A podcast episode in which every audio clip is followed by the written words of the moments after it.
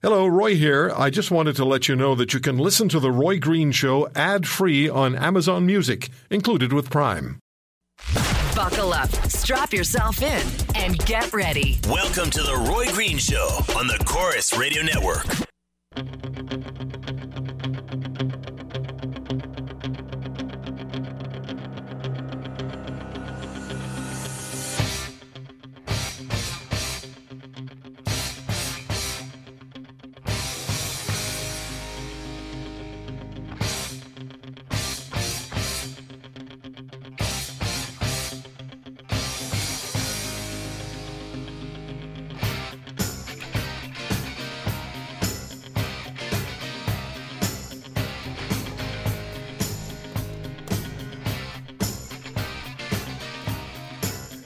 It has been and continues to be quite the week.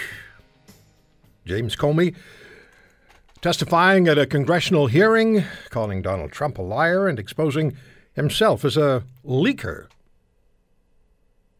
Very interesting developments. We'll talk about that in some detail in our next hour. And joining us from New York will be Mark Simone. He's a longtime Donald Trump friend, and he's the number one rated New York City radio talk show host between noon uh, at 10 a.m. and noon on 710 WOR Radio.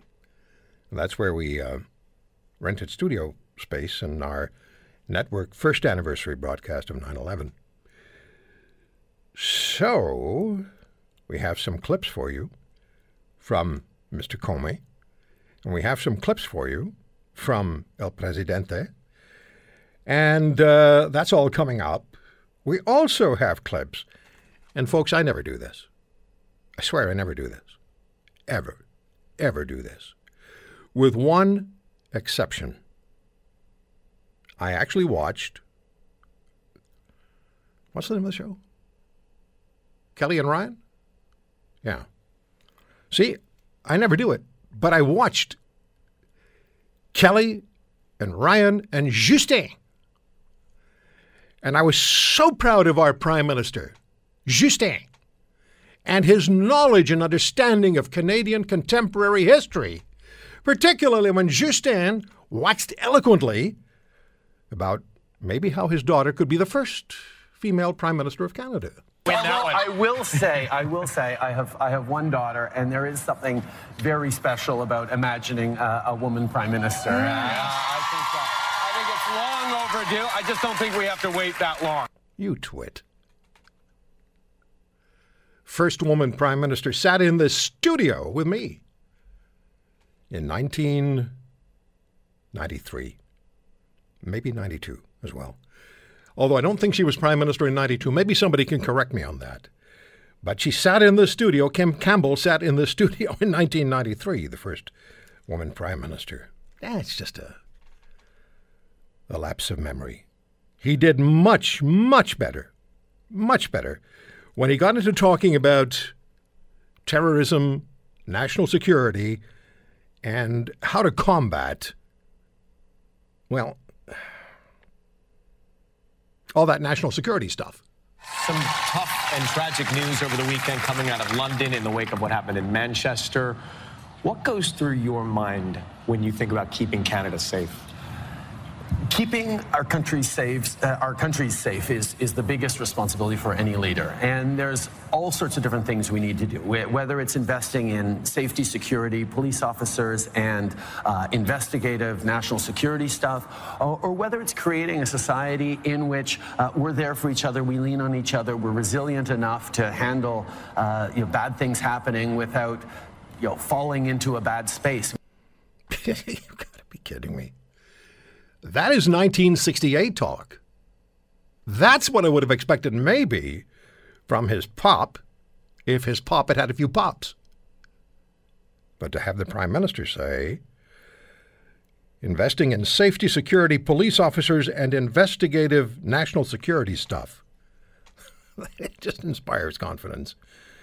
And yes, Kim Campbell was the Prime Minister of Canada, and uh, Mr. Trudeau, I believe it was the Liberal government that appointed her to some fairly specific positions. It was first, and then I think your government now has as well. And uh, I believe she's been quoted by your government But who's, yeah, it's picking hairs. The other story that has really generated a tremendous amount of activity. My emails have just been loaded. And that's the, uh, the story of my interview with the Federal Minister of Health, Dr. Jane Philpott. And I went to the Federal Minister of Health's Twitter account. Now, remember, they asked us for the interview. We didn't ask them, they asked us. I mean, I did say on the air, I'm right at the other end of 1 800 263 2428. I said that a bunch of times. And then they called, the press secretary called, do this accurately. His first name is Andrew, nice guy. And uh, he said, Look, we, the minister might want to speak with you and set you straight because you've conflated uh, information. Now, I have no idea what conflated means, but it sounds like he's telling me I'm, I'm not telling the truth.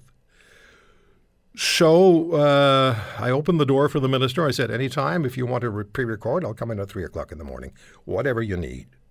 And as you know, the minister, a week ago today, made herself available for an interview. And I really, really thought they had some material they'd be able to unload on me. But there wasn't any. Because there isn't any. So since they asked for the interview, my anticipation was, and since the minister didn't do particularly well in the interview, that's consensus, um, my view was that there would be something on Twitter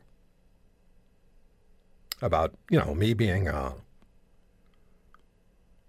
a bully interrogator or whatever else somebody might. I wouldn't. I wasn't going to suggest the minister would write that, but somebody else might on her site and on her Twitter account. And uh,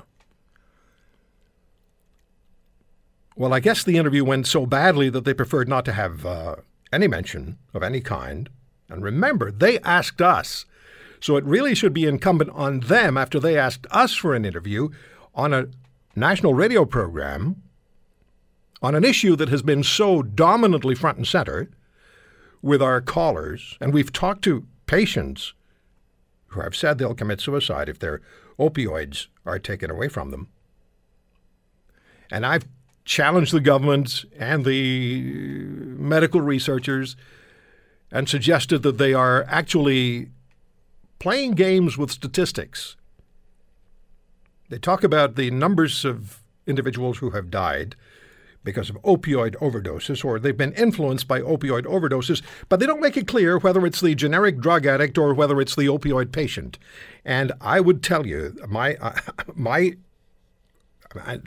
it's not rocket science. It's the generic drug addict. Because otherwise, they would say it's the opioid patient, and they haven't said it. Their statistics are flawed. And we spoke to the editor of the guide, of the opioid guide, and he told us when I pointed out, actually, he pointed out a statistic to me, and that's the one I wanted to go to because I said to him that this is all upside down. I mean, there's no which percentage is, is patients and which percentage is uh, is drug addicts. And said we don't know. So why do you have it in the in the guideline if you don't know? Why is it there? And during the interview, I also asked the minister for some specific numbers of patients who had died because of opioid overdose. Now, chronic pain patients, she didn't have any numbers. Um, in the next half hour, we'll talk more about this with the executive director of the Chronic Pain Association of Canada, Barry Ulmer, will join us. And uh, tomorrow, just want to tell you that tomorrow, joining us from the United States, and I'll get you his title. He is the uh, president. Yeah, I thought I'd get you his title. I'll get you his title shortly. He's the president of an association, the, the American Association of Pain Physicians. Now, that's not the exact title, but that's that'll suffice. And uh, he's a pain physician in Salt Lake City, Utah, and they heard about the interview that I did with the minister, and they read the blog piece that's on the uh, on, on my blog page and also on the uh, Global News web page. And they contacted me from Salt Lake City and they said, We agree completely with everything that you've said in the interview and everything you wrote. And this doctor says the responsibility is to look after the patient. And he's been investigated for doing that. So he'll join us tomorrow. as will Dawn Rae Downton. She is um, a writer. You, many of you probably heard the name. She wrote a piece in the Globe and Mail a few days ago, after my interview with the minister. And Dawn Rae Downton, and I spoke with her at length the other night. Wonderful lady. She lives with horrific chronic pain, and she's prescribed fentanyl. And she told me, and you can read it in her column in the Globe and Mail, and I, I tweeted the, the links at the Roy Green Show. Um, she told me that she has a suicide plan in place. So if her fentanyl is taken away from her, she will not be able to live with the level of pain that she's been experiencing for 20 years, so she'll take her life. Is this what Canadian medicine's about? Is this what practicing medicine is about? Look, it's a million and a half people in this country who are living with chronic pain, some of them with such severe pain that they cannot get through their days. One email from one of my listeners, and this was so graphic. He has issues with nerves in his face. And he wrote, The pain without the opioid medication to knock it down is like somebody taking a clothing iron, turning it on full blast, and pressing it against my face every second of the day. The one thing that helps is his opioids. It helps get the pain down. So I says, as I said to the minister, what's the issue? What's the problem? Just let the pain patient use what works, particularly if it's a, a prescription medicine. Let it be worked out between the doctor and the patient. Well, they're not going to do that. There's going to be a big meeting in Vancouver in a few days' time on the issue of opioids, and there's going to be a roundtable discussion, and guess who's not invited? The media. There'll be a Q&A later with the with the with the um, with the minister, but media not invited to either observe or participate. Why is that? Let me take a quick break. When we come back, there's a couple of things I want to play for you. And um, yeah, I want to do that when we come back. Stay with us.